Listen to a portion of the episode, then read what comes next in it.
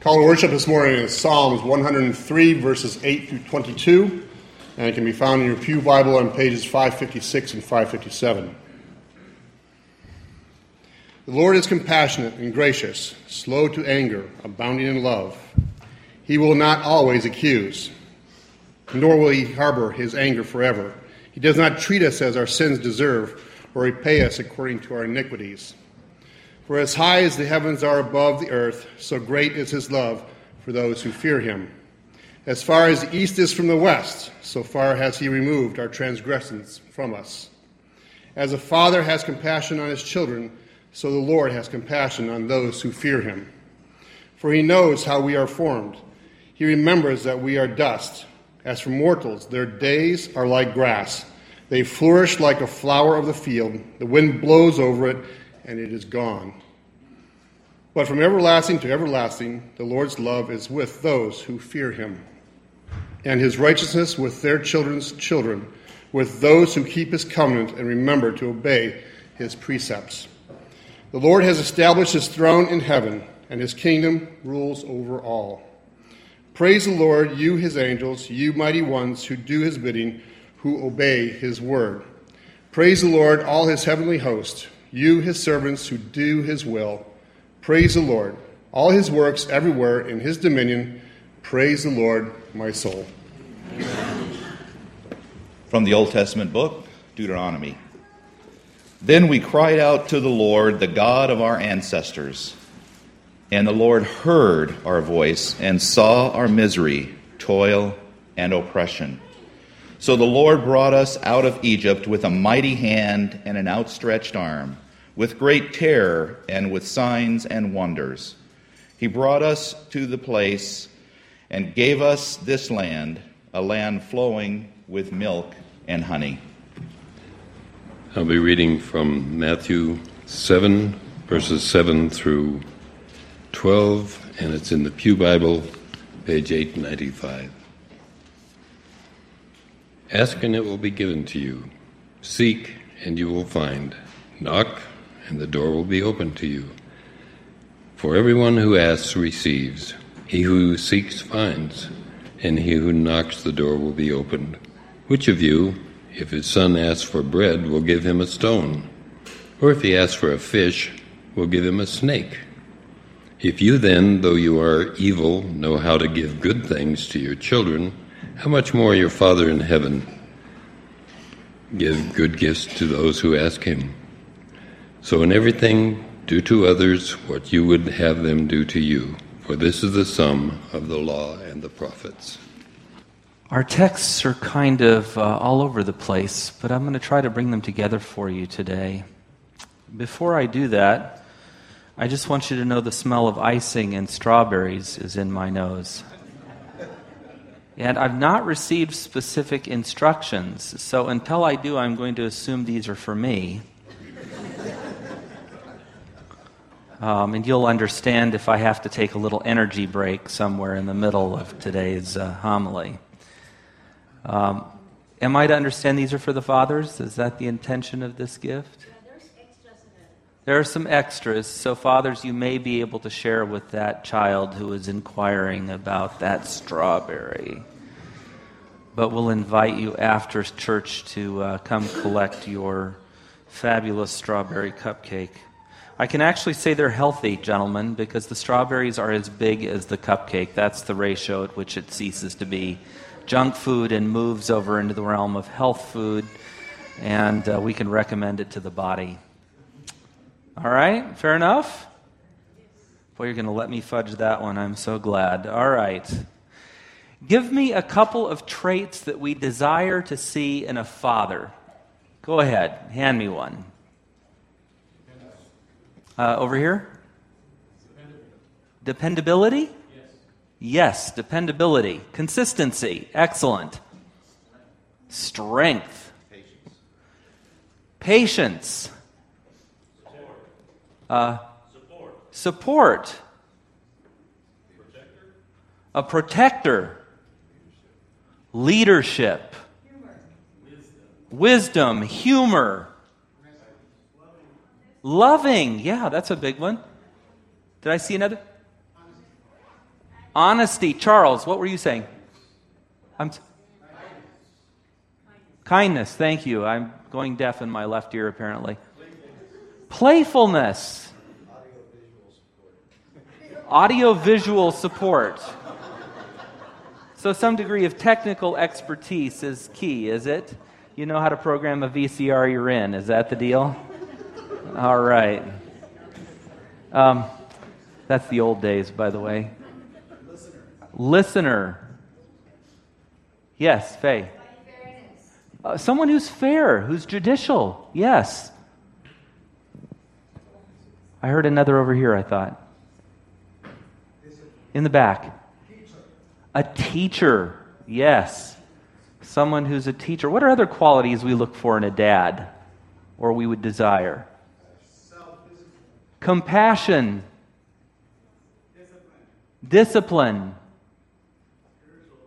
spiritual, someone with a spiritual side. What else?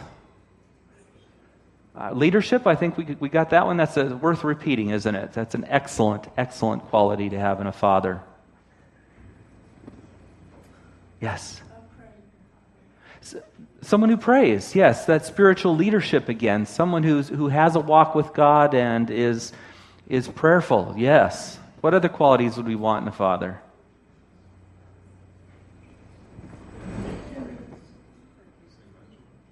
Somebody who can mentor, yes. Somebody who can discipline, teach, mentor, that's excellent.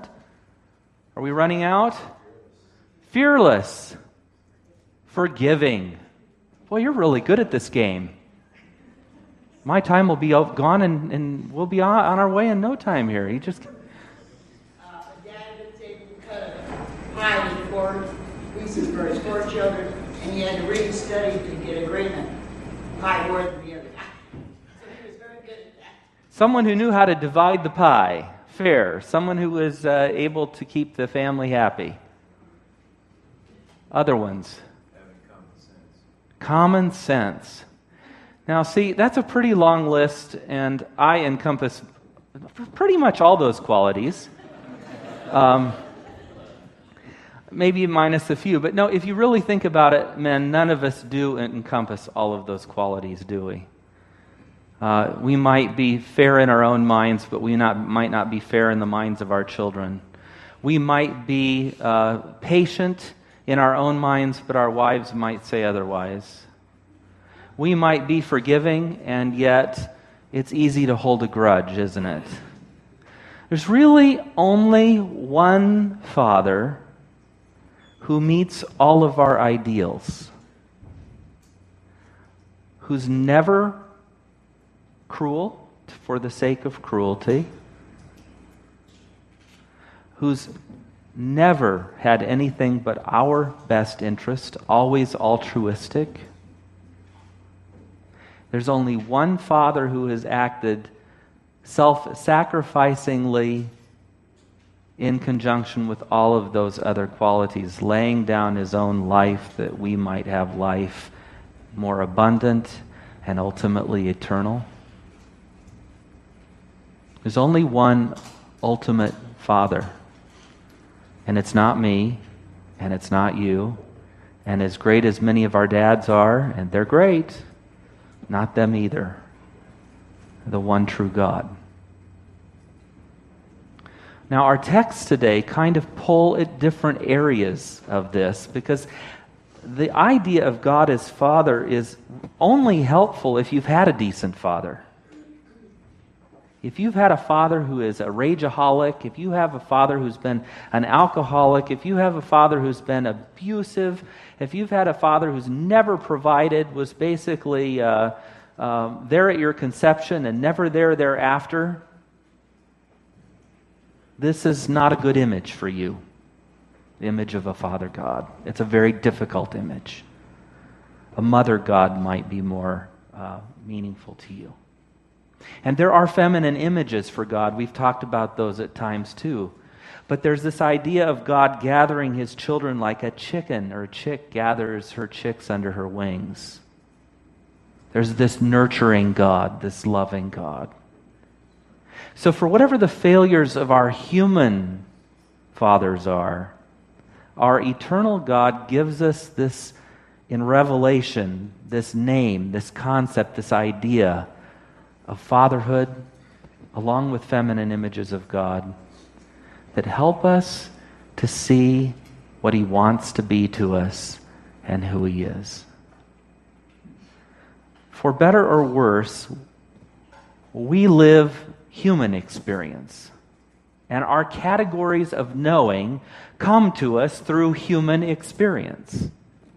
The way in which we come to understand, to apprehend, to get our minds around the world in which we live is through that experience and the descriptors of language we pull together to try to understand it. God, in God's own wisdom, has given us revelation that helps to peel back the blinders on our eyes and help us through language of experience to begin to see what God might be like. So, if we start with our text in Deuteronomy, today's text in Deuteronomy, we get a picture of a God that meets many of the qualities that you laid out just a few minutes ago. Let's take a look at that text. I don't want to repeat it all, but Deuteronomy, please. 26, 7 to 9. All of our men did a beautiful job reading today. Thank you, men.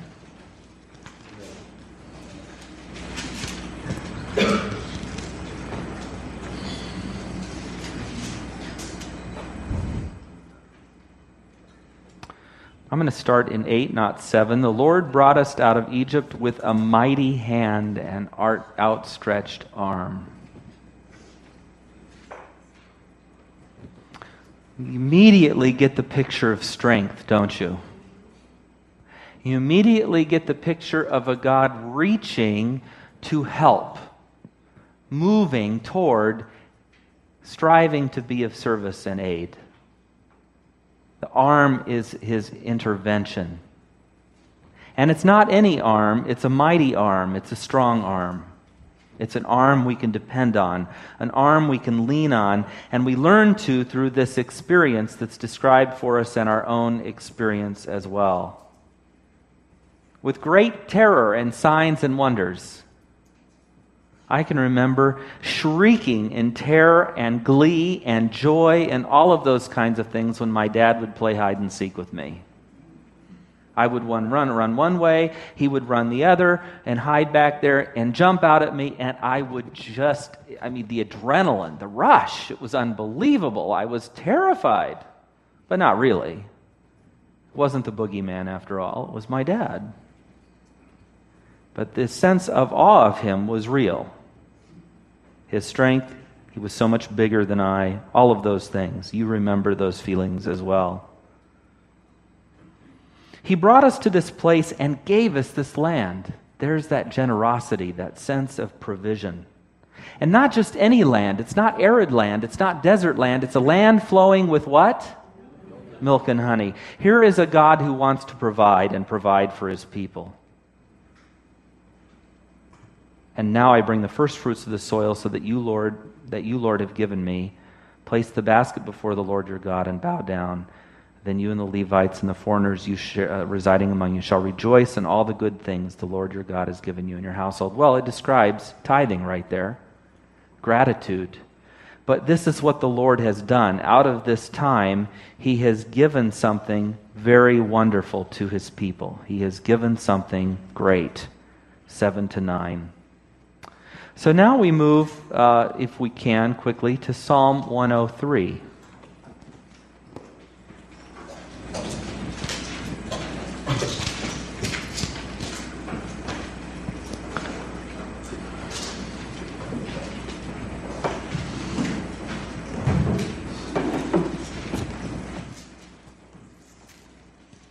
I'm going to read what wasn't read starting in verse 1 Praise the Lord, my soul, all my inmost being, praise his holy name. Praise the Lord, my soul, and forget not all his benefits who forgives all your sins and heals all your diseases, who redeems your life from the pit and crowns you with love and compassion, who satisfies your desires with good things, so that your youth is renewed like the eagles. Now, there's an image of a powerful and wonderful and generous and gracious and kind and providing and loving and healing God. The Lord works righteousness and justice for all the oppressed. Ah, he's fair in that sense. He's interested in justice. He's interested in the well being and the thriving of his children. He made his ways known to Moses, his deeds to the people of Israel. He is the God who reveals himself not only in what he speaks and what he writes, but in what he does. Did I hear someone say a father should be consistent? Consistency, was that yours, John? No, mine was dependability. Dependability, that's the idea. There's a God who's dependable. There's a God who's consistent. There's a God who never sends us directions that we shouldn't go. Verse 8 The Lord is compassionate and gracious, slow to anger. He doesn't have a temper. Abounding in love, loving. He will not always accuse, nor will he harbor his anger forever. That's part of the forgiving. He does not treat us as our sins deserve. That's part of the graciousness and the compassion. Or repay us according to our iniquities. He's not vengeful, he's not capricious. In point of fact, for as high as the heavens are above the earth, so great is his love for those who fear him. As far as the east is from the west, so far has he removed our transgressions from us.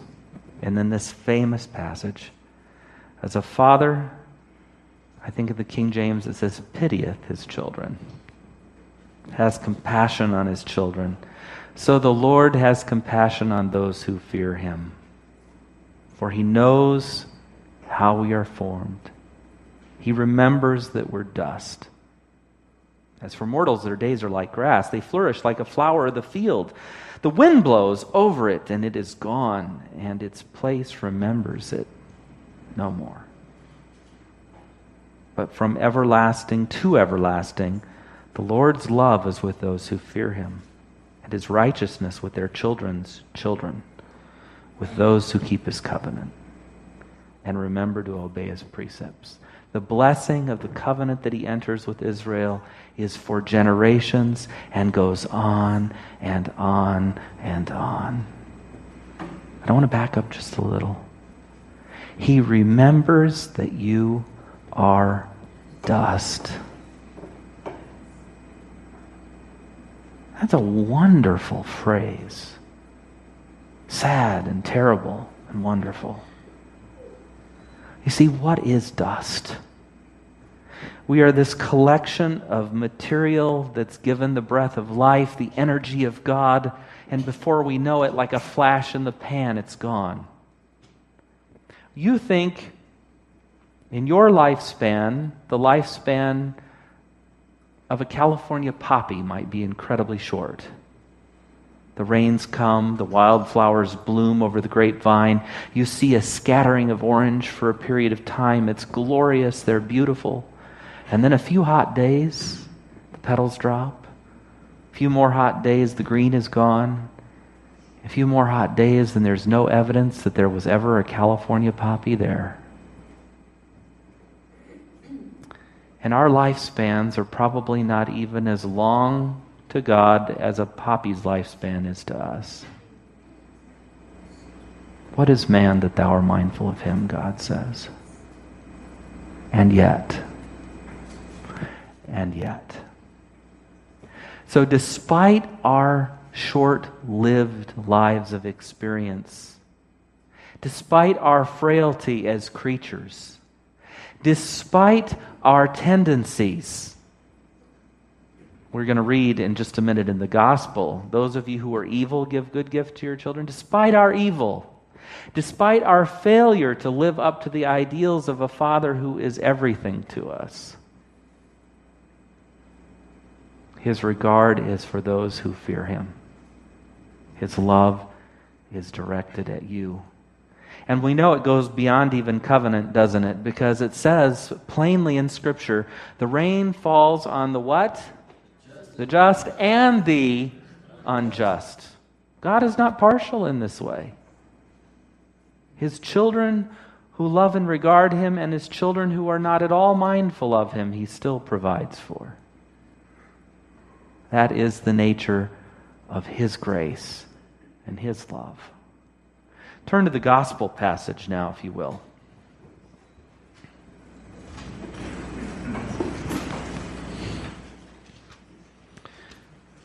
Matthew, Sermon on the Mount, is very similar to Luke's Sermon on the Plain in this regard. Matthew 7.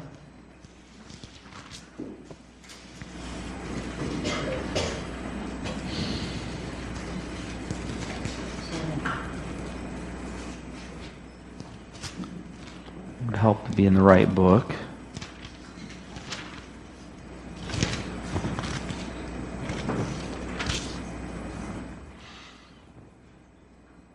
You've heard the passage many times, and we've been tempted to ask for the ridiculous, haven't we? Oh, yeah, I tried that. I asked for a Ferrari, it didn't come. I guess God didn't mean it. No, no, no, no, no. Ask and it will be given you. Seek and you will find. Knock and the door will be opened to you. We're entering a wonderful phase of parenting, Jill and I.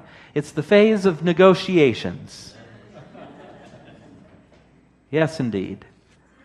Our son dislikes the word proposition, but we ask that he make a proposition of us and that we get to counter it. An offer, if you will. I will do this and you will do that. We enter into covenants now in our teenage lives and household. And God is inviting us to do the same.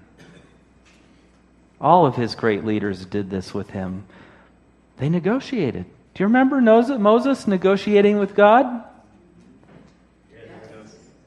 Glad you're there. We do the same. Ask and it will be given you. Seek and you will find. It's not a blanket, condition, unconditioned promise. He's not saying he'll make you a king or the fifth wealthiest man or woman alive. He's not even promising to keep you disease free. He's saying, Come to me, talk to me. Let's work out together what is going to happen. Negotiate. Hezekiah got 10 extra years. Ask and it will be given you. Seek and you will find. Knock and the door will be open to you. For everyone who asks receives at least something, right? Those who seek find, and those who knock, the door will be opened. I think the first principle here is that you can't get something you don't ask for necessarily, right? Why do you think Jesus, in his prayer, prayed to the Father, says, Give us this day our daily. Don't you think that's a given? An obvious one? Would not the maker of our bodies know that without daily bread we're dust again? He does. But he invites us to express our physical needs as well as our spiritual and mental and social needs because all life comes from him and we're dependent on him. And we need to just remember what the source of everything and every good thing is. Ask, knock, seek.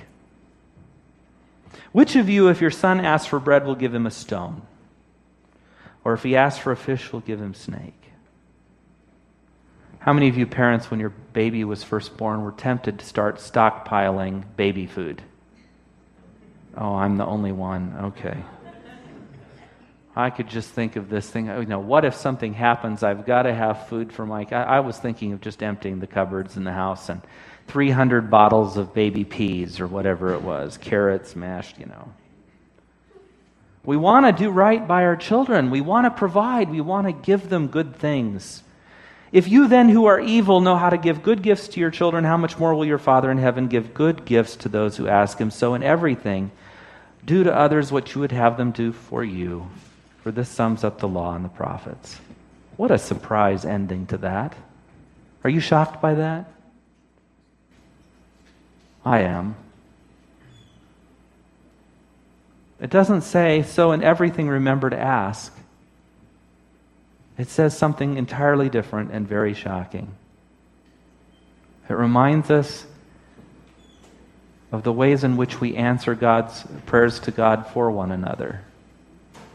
It reminds us of the way in which we're His hands. It reminds us of the truth that the collective sum of the part is greater than the individual parts or sum of the parts. The collective is more. It reminds us that in doing to another, we've done to him. We've fulfilled somehow our side of covenant. We've fulfilled somehow our side of law.